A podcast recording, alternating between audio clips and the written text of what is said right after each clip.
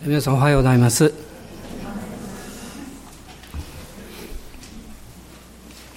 はるくんが自己紹介の時に思わずお姉ちゃんの名前言ってました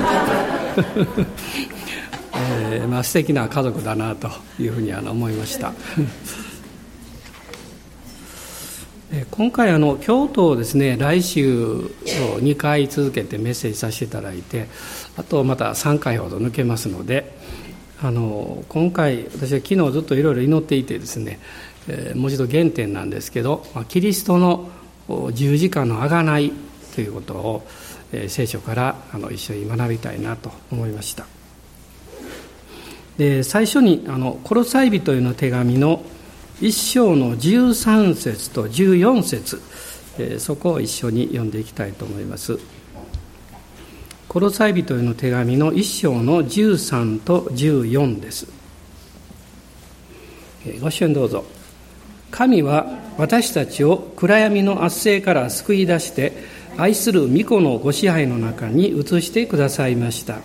この御子のうちにあって、私たちは贖い、すなわち罪の許しを得ています。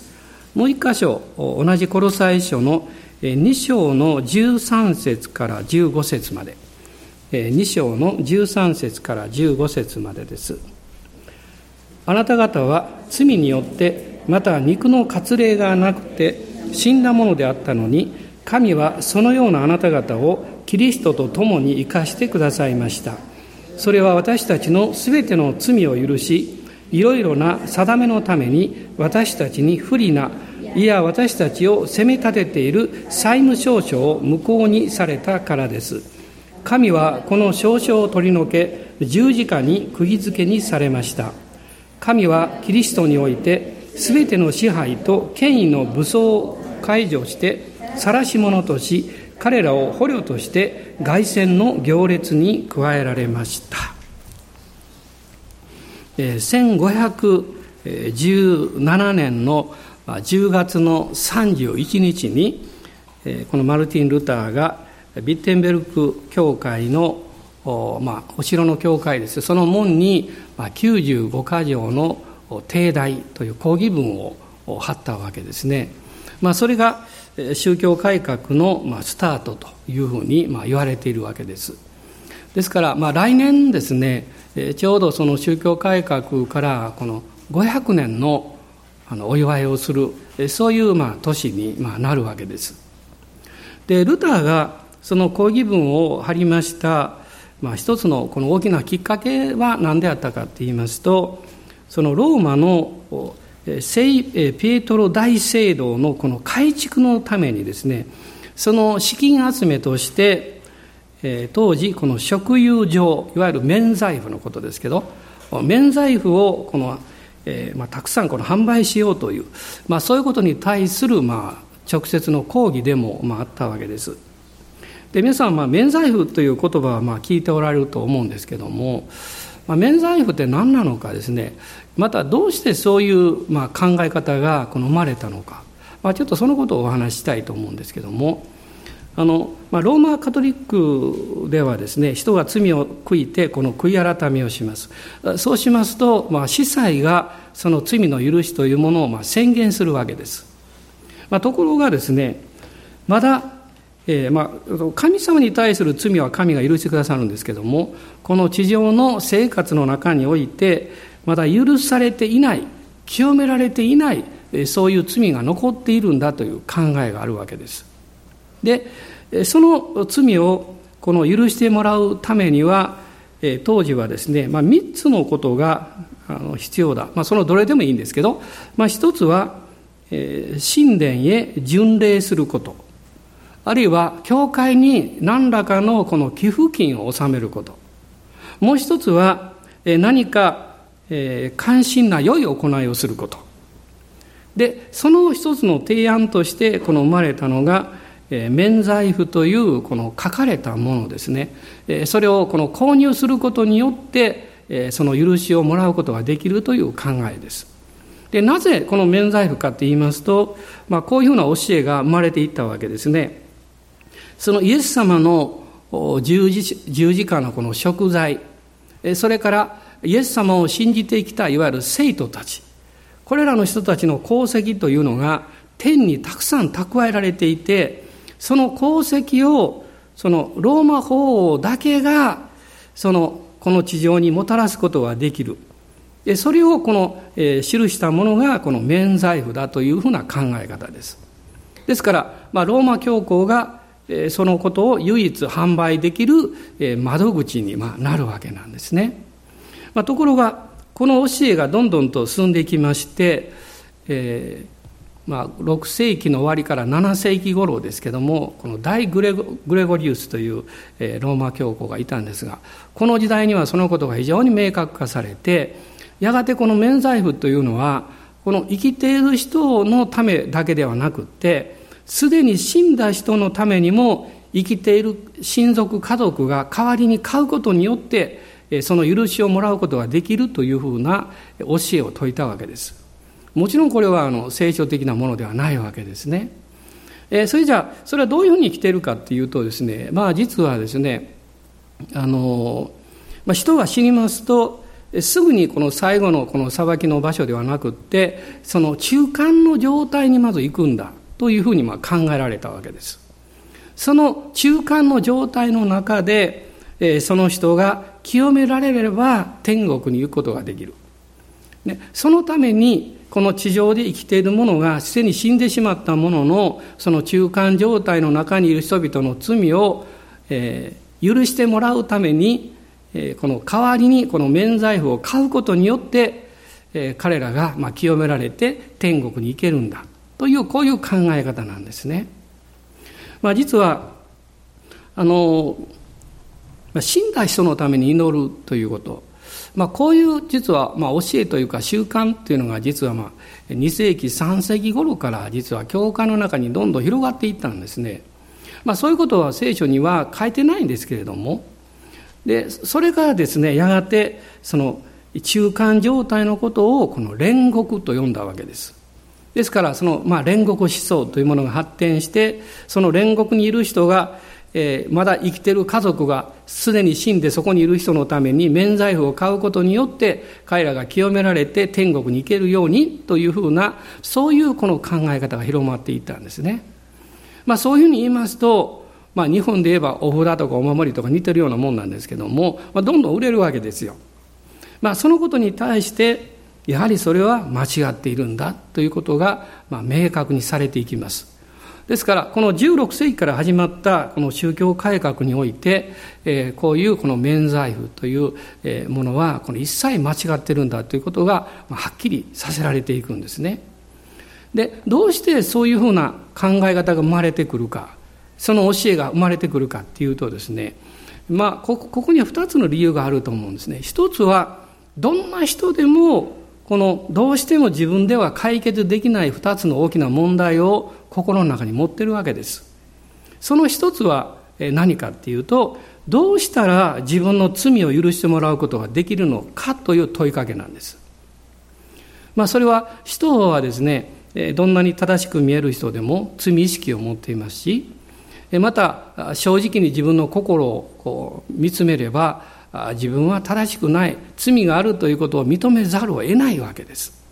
そのために何か良いことをしよう、あるいは償いをしようということが起こっても、その根本的な自分の罪を許してもらえるのはどうして許してもらうことができるのか、こういう問いかけがあります。もう一つの問題はですね、恐れの問題なんです。その恐れのない人っていないんですね。小さい子供も子供なりの恐れを持っています、大人もそうです。またお年を召してもそうでしょう。またやがて人はその死というものに対するこの不安、恐れに対してどう解決したらいいのか、こういう問題があります。ですから人間の中にずっとあるですね、この罪の許しの問題、その恐れから解放される、勝利を取るという問題ですね。それが人間の心の中にありまして、こういうこの免罪符のようなものをこう作り上げていくこの土壌というものがあるわけです。それは世界のどこの国にもこのよく似た考え方っていうのが生まれてくるんですね。ところがですね、イエス・キリストを知って信じて聖書を知っているクリスチャンがなぜそういう考え方をするのか、これが問題ですね。それはもう一つの問題と言えるんですけど、それは何かというと、イエス・キリストの十字架の贖いの完全さ、その力を十分に理解していないということです。ある程度許されるけど、まだ許されないものが残ってるんじゃないか、そういう不安を持っていますと、それを何らかの形で償っていかなきゃいけないというふうになるわけです。そこから良い行いをしよう、良い行いをすることはいいことなんですけど、その動機がですね、自分の罪を許してもらうために、償うために、あるいは、何とか正しい生き方をしようという、立法主義的な考え方、あるいは禁欲主義の考え方、そういうものが実はそこから生まれてくるわけです。ですから、ルターがですね、義人は信仰によって生きるという、ハバクク書の御言葉ですけども、その御言葉を中心に、この人の罪が許されるのは人間の力ではないんだと、それはすべて神様のこの恵みであって、そして十字架によってのみ許されるんだということを、はっきり語っていくわけですけど、しかし人はですね、いくら聞いても頭の中で理解を持っても、それを実感として受け止めていくというところには長い距離感があるんですね。よく説教者が言うんですけどね、この頭と心の30センチ以内の距離というのが世界で一番遠い距離だというふうに言われるんです。知っていますよ、聞いてますよ、でもそういうふうには生きることができない。よく分かってますよ、でも心の中で何かくすぶっていて、明確な自信、確信がない。そのところに実は光が当てられる必要があります。聖書の御言葉はそれを、光を当てているんですけど、その光を当てられた中で、イエス・キリストの十字架の贖い、その許しというものが偉大な力を持っているということを受け止めることができないと、逆にその光から逃げてしまうわけです。例えば辛い経験をしますと、その実際の内容というものがどういう内容であってもね、そのことを直視するというのは難しいでしょう。例えばお医者さんがですね、あなたはこういう病気ですよというふうに言われたとします。で、そのことについて、それを深く考えてまともに見ようとすると不安がやってきますね。あるいはこの事業をなさっていて、もうこういう状況が悪い中でですね、職場が傾いていく、会社が傾いていく、何とかしなきゃいけない。でもそういうその不安をもたらすような現状の中でですね、直視するというのはなかなか難しい。人間は時として、逃げたいと思うわけです。何かそういうものから避けたいと思うんですね。ある時、町工場を経営していたある方がですね、もう会社が傾いてしまって、もうこれはダメだという時に、家に帰ってしょぼんとしちゃいましたら、小さな子供がお父さんの顔を見て心配して、父さん父さんって呼んだら、お父さんが父さん父さんと言うなって言ってですいう話があるんですけどね。子供はですね、お父さんを励ましたいと思って呼んでるんだけど、お父さんの声にはその頭にはですね、子供の父親を呼んでる声じゃなくって、ビジネスのことがあるんですね。そういうふうに、あなたの心の中に残っている問題、あなたの心の中にある悩みや思い煩いが、すべてあなたの人生を見つめる時のフィルターになっているということを覚えていただきたいんです。今日は良い天気でしたね。朝起きてですね、ああ天気いいなって、そしてそれだけじゃなくて、何か嬉しいねと感じたとしたら、あなたの心はフィルターがかかってないんです。でもこんなに良い天気見たら腹が立つってね私の心の中には闇があるんだとかですね、私の問題はどうしていつまでも残ったままなんだと考えていたとしたら、問題は全ての人が持っているのに、その問題があなたの心にフィルターとなってしまっていて、それを通して物事を見るわけです。そうすると嬉しいことも喜べなくなります。他の人が幸せそうにしていると腹が立つでしょうね、これはそのこと自体の問題ではなくって、内側にその問題があるわけですよ。の聖書を見ると、イエス・キリストの十字架の贖いというものは完全である、そして力がある、そしてどんな罪も許すことができる。罪を許すだけじゃなくって、今のあなたの人生をを贖い出すことができると語っています。この光の中に入っていくときに私たちにはどうしても助けが必要なんです。この悩みの中で解決を見ようとすると、あるいはこの問題がこの積み重なっている中で希望の光を見届けようとすると勇気がいるでしょう。その勇気を与えてくれる人が必要なんです。聖書はそのお方が助け主、聖霊様だと言ってるんです。この聖霊様がイエス様を信じたときに全てのクリスチャンの内側においでくださっています。しかしこのお方があなたを助けようとして働かれるときに、その働きに対してあなたの心がオープンでないと、あなたの考え方や神学やあなたの理解というものがそれを妨げてしまうと、あなたは光を持つけれどもその光を助けてとして実感することができないわけです。むしろ逆の経験をするでしょうね。光から逃げていきます。自分で何とかしようとします。ですから神の御言葉は聖霊様と共に働かれます。そうするとこの御言葉の光があなた自身の人生に結びついていきます。イエス・キリストの十字架があなたの理解や思いだけではなく、あなたの人生経験として結びついていくわけです。私はイエス様を信じたのは、9月の終わりだったんですけども、十字架が本当に分かったのは1ヶ月後でした。でも信じた時に救われたんです。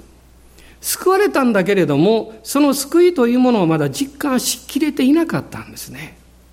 でも神様の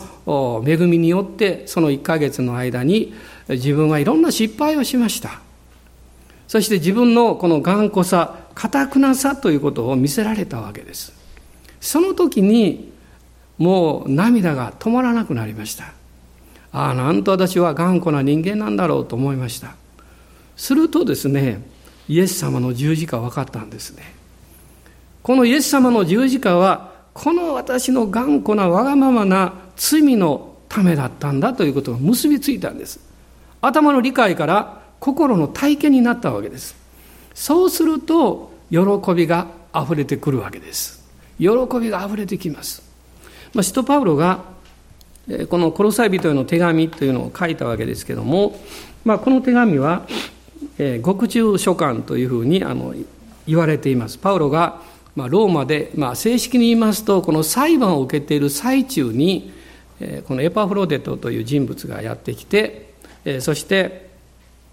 そのことをエパフラスですね、同じ内容的には同じ意味なんですけど、このエパフラスという人物がやってきてコロサイの教会のこの問題について話したわけです。でコロサイの教会がその当時この直面していた問題というのは、この間違った教えが教会の中に入ってきたんですね。でおそらくこのコロサイの教会というのはこの、パウロがこのエペソで伝道していた、彼はエペソで長い間伝道しましたから、その期間に生まれた教会だろうというふうに言われています。そしてこのコロサイの教会の、開拓の大きな助けをした人物がこの一章のコロサイ書一章の7節に出てきますけど、エパフラスという人だったんでしょう。彼がローマにわざわざやってきて、この教会の中に今大変なことが起こってるんですということを言ったわけです。間違った教えが入ってきている。この2つの、大きな意味で2つの流れの間違った教えがやってきました。一つは、ユダヤ的な思想と、禁欲主義的な教えです。これは、このコロサイ人への手紙の2章のですね、21節、21節から23節まで読んでいただけたらいいと思いますけど、どうぞ。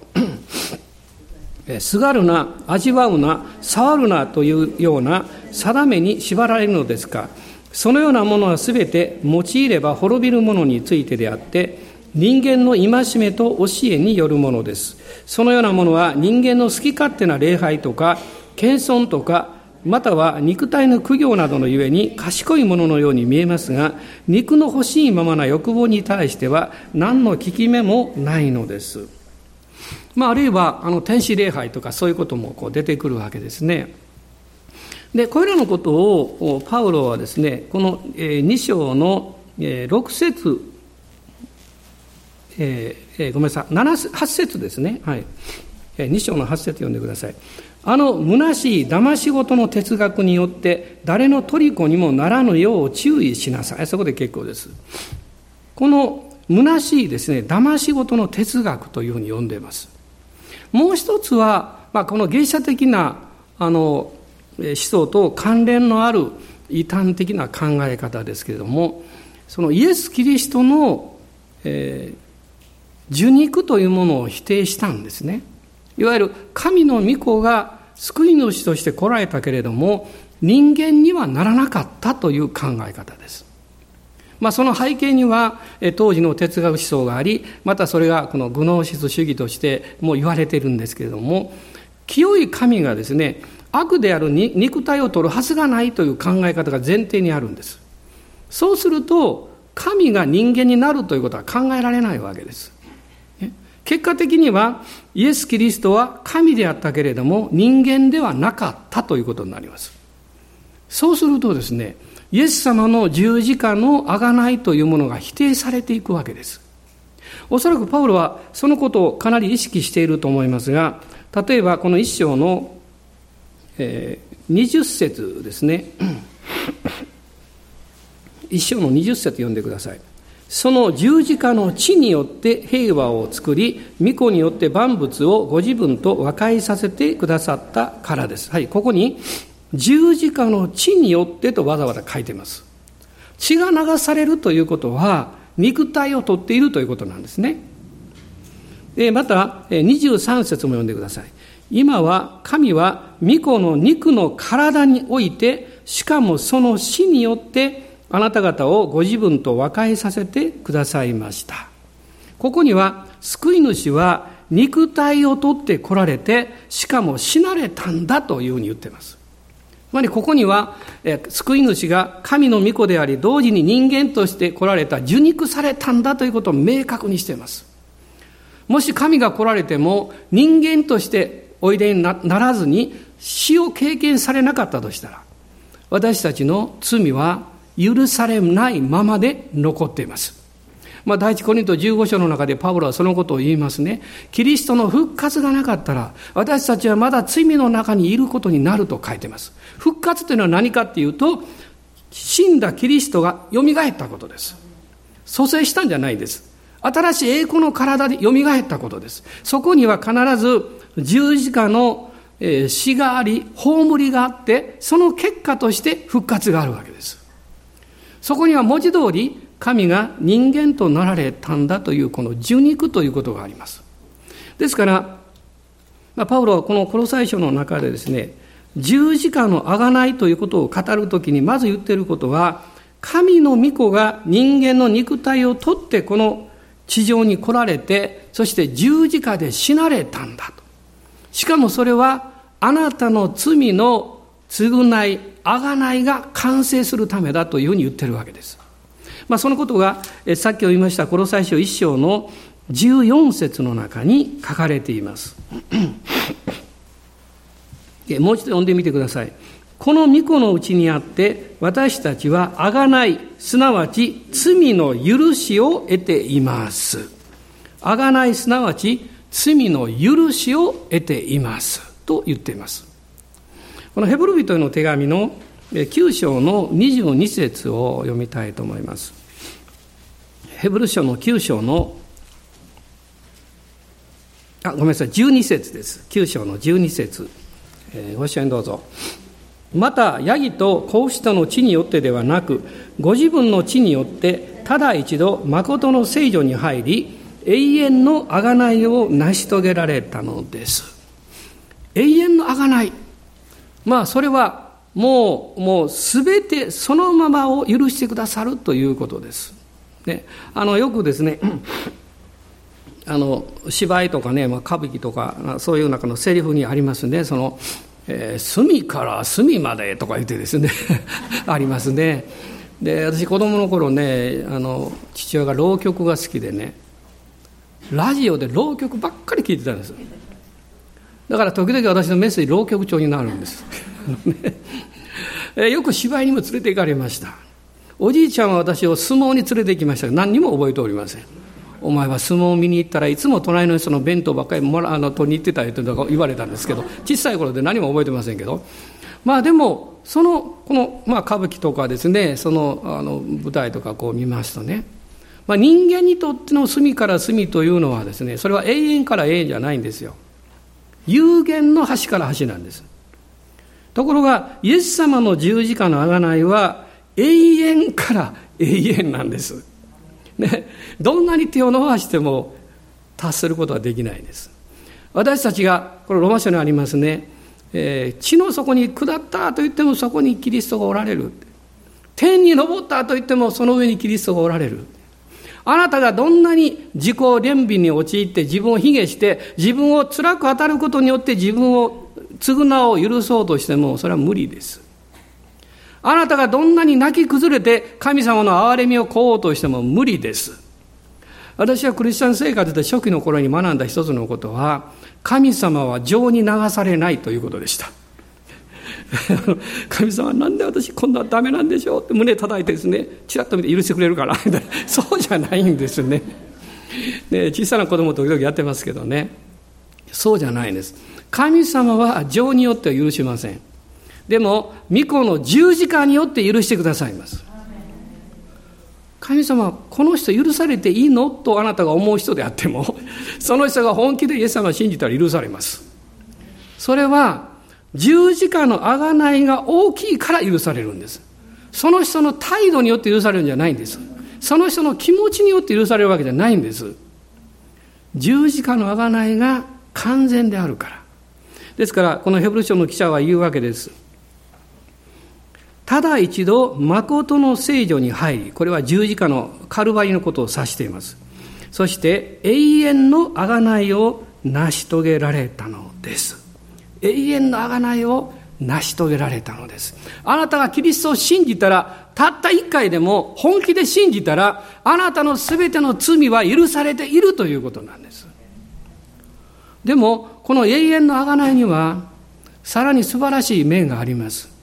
それはその贖いの中に入ってるんですけれども、イエス・キリストの十字架の贖いは神様の前におけるあなたの罪を許すだけではなくって、あなたの人生をあがなってくれるということです。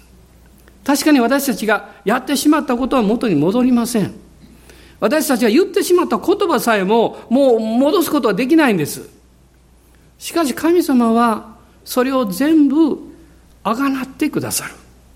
つまりあなたはそのことによって自分を責めて自分をダメだというふうに決めつける必要はないということです。その自分の罪深い生き方や、あるいは愚かなことがあったとしても、神が私の人生をあがなってくださったがゆえに、私は大胆に希望を持つことができる。私は厚かましく信じて平安を持つことができる。例えば心の中に何か責めるものがあったとすると、喜べって言われてもあんま喜べないでしょ。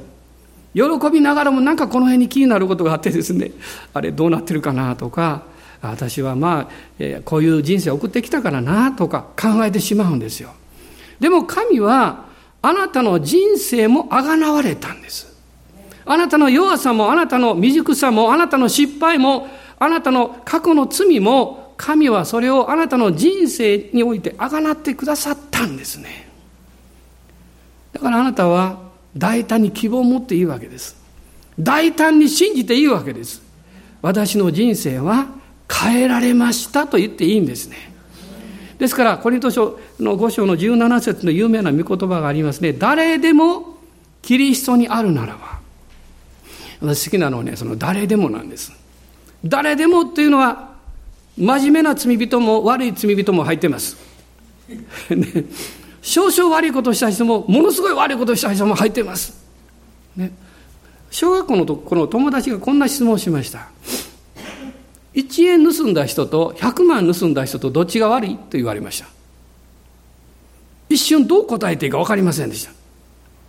た。と思いました。それは1円だって盗んだら罪人やから悪いよな、でも100万円盗んだ方がもっと悪い気もすると思いました。それは人間の価値観がそこに入ってるからです。でも神様の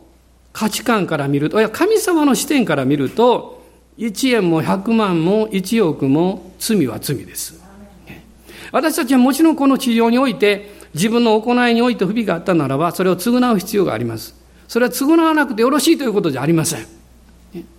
もし誰かが、犯罪人がここにやってきてですよ、終日にやってきて、私はこんな悪いことしたんです。で、警察から追われてるんですって。今私は悔い改めてイエス様を信じますから許してくれますか？言ったらどうしますか？もちろんです。あなたは悔い改めてイエス様を信じたら許されます。そして許されたものとしてどうぞ警察に出頭してくださいと言います。ね、これは大事なことですよ。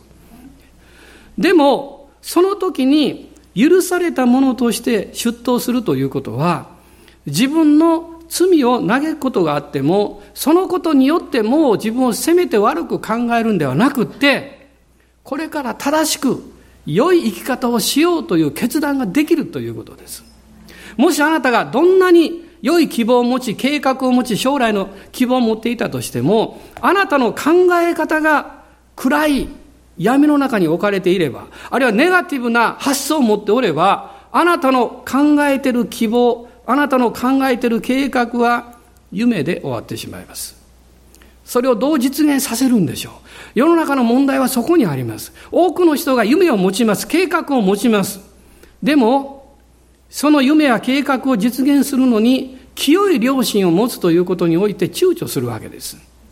しかし神様は、イエス・キリストの十字架によって許され、贖われた人は良心が清められて、その清い良心を持って、あなたは大胆に神に求めて、その夢計画を実現させることができると言ってるんです。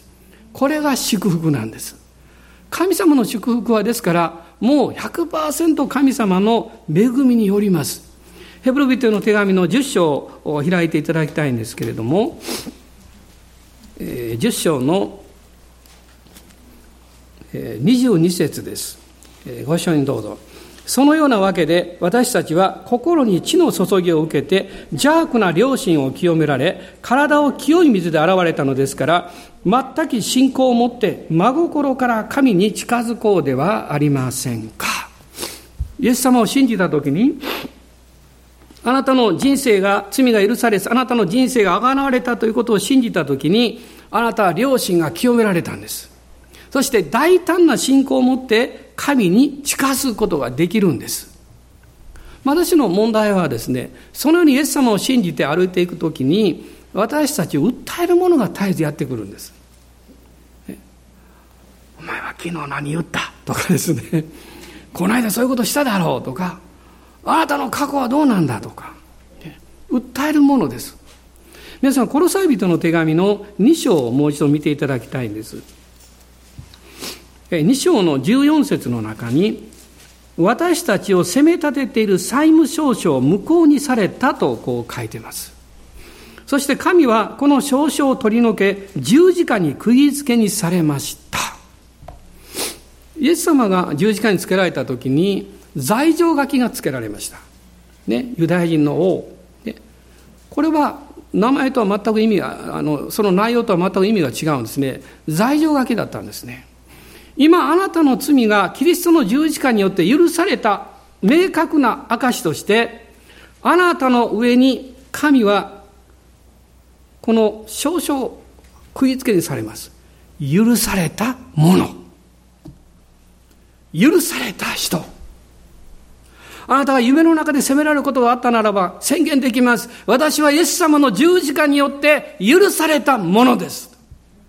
あなたが何かことを行おうとして、良いことをしようとして、あなたの密かに誰か、見えない敵がやってきてあなたを責め立てたとします。あなたは宣言できます。私は許されたものです。なぜなら、その責め立てている存在が、実はすでに虜にされ、捕虜にされているからです。もう一度このコロサイ書を見ていただきたいんですが、2章の15節です。ご一緒に読んでください。神はキリストにおいてすべての支配と権威の武装を解除して晒し者とし、彼らを捕虜として凱旋の行列に加えられました。パウロは当時のローマの将軍の姿を描いています。将軍が戦争に行って、誰かよその国を勝ってですね、その国の王や将軍たちを捕虜として連れてきます。その時にローマではその勝利をした将軍がこの二輪車の戦車ですね、それに胸を張って乗って、そして凱旋行列をすることを許されたんです。人々はもう拍手喝采です。その勝利を収めた将軍たちの後ろに敵の王とか将軍とかが捕虜にされて、全部軍服を脱がされて、もう弱々しい姿で縛られて引き立てられていったんです。パウロはこの姿をここに表しています。つまりそれはどういうことかというと、あなたがイエス様を信じたときに、あなたを訴える者たちはすでに捕虜にされているということです。彼らは騙しています。まだ今でも力があるかのようにあなたの耳元で囁きます。お前はこんな罪人だろう、あなたの過去はこうだろう、あなたの罪は全部許されてはいないだろう、あなたのその失敗はもう取り返しがつかないだろう。でも彼らはもう捕虜にされています。晒し者にされています。私たちはキリストの勝利の後についていって宣言するんです。確かに過去はそうだったけど今は許されています。確かに昔はそうだったけど今私は新しくされています。確かに今までの私は憂鬱で物事をマイナスに考えていた。しかし今私は主を見上げて希望を持って自分の人生を信じて神様の祝福をいただいて生きることができるんだという確信です。ハレルヤ、感謝します。どうぞお隣さんのお顔をご覧になってください。だいぶ輝いてきましたからね、さっきよりはね。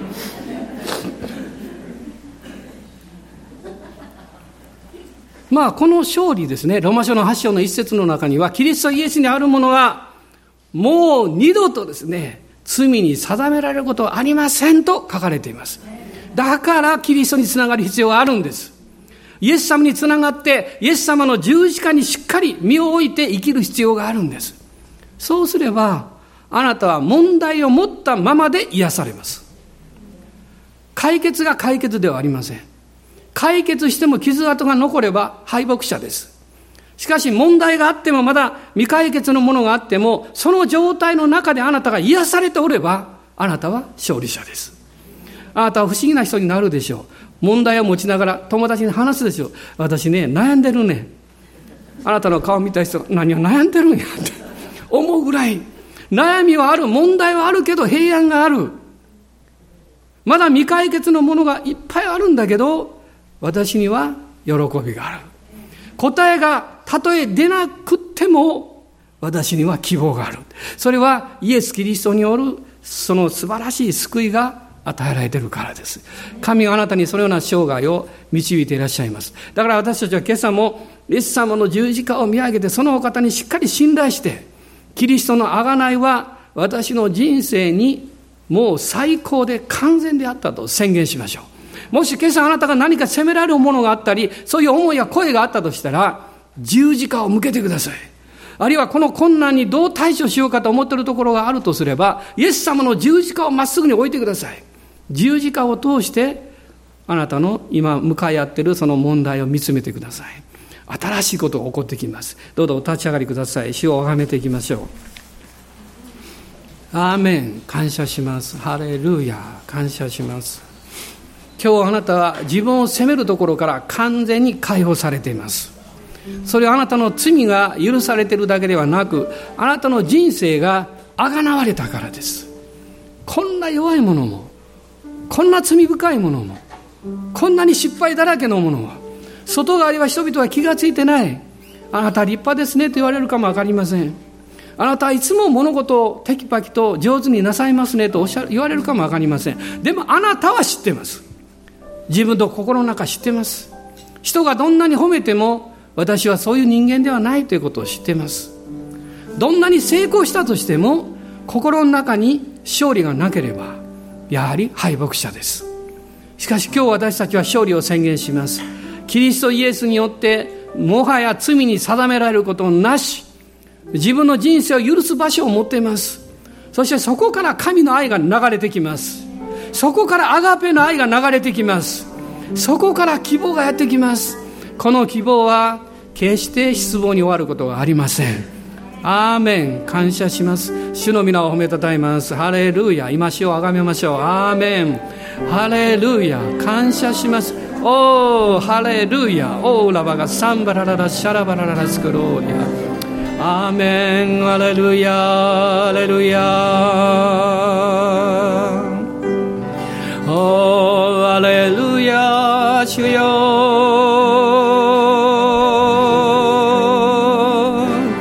アーメン、アーメン、アレルヤ。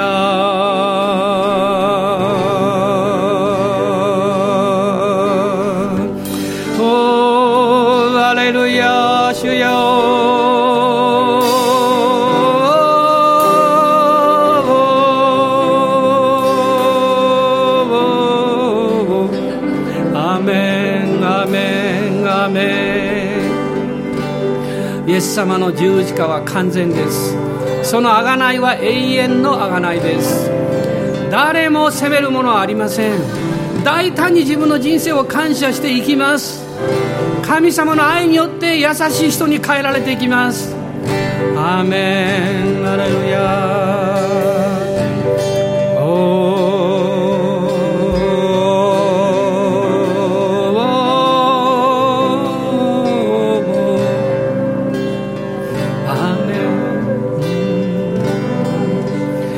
ご一緒に主を賛美いたしましょう。アーメン。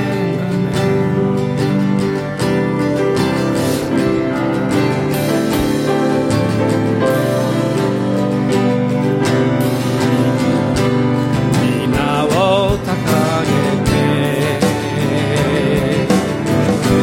あなたをたたえます。作りのた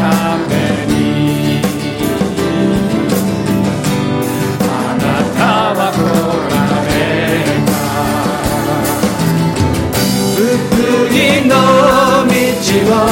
あたえに天より下り来られた」「十二神より命あがり」「よみがえられる」「主はよみがえられました」「孫をかた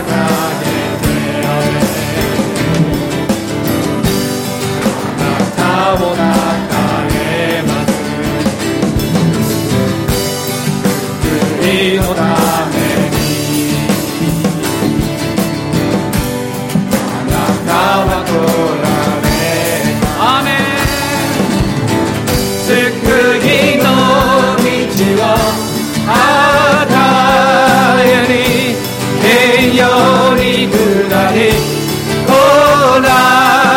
れた」十字架により命あがないよみがえられためおーアレルヤアメンアレルヤ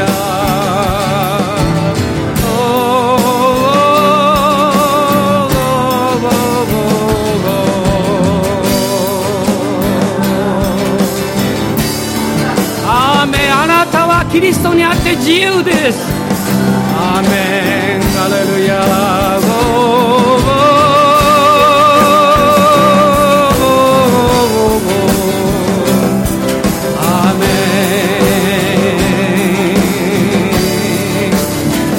おーサンバラララサラバラララおーリアパンダラララスカラバガラララシャンダラララアーメンハレルヤアメンハレルヤこのどうしようもない弱い人生があがなわれていますアメンハレルヤこの週も自信を持っていきます確信を持っていきますアメンハレルヤ希望に満たされていきますアメンアメンハレルヤオーラバガサンバラララサラバラララスローリアオーハレルヤアメンハレルヤ救いの道をあたえに天より下り来られた十字架により命あがないよみがえられ救いの道を与えに平より下り来られため光より命あがないよみがえられたアメンハレルヤアメンハレルヤ感謝します感謝します私たちの主イエス・キリストの恵み、父なる神のご愛、聖霊の親しき御交わりが、私たち一同と共に、この新しい主一人一人の上に豊かにありますように。アーメン。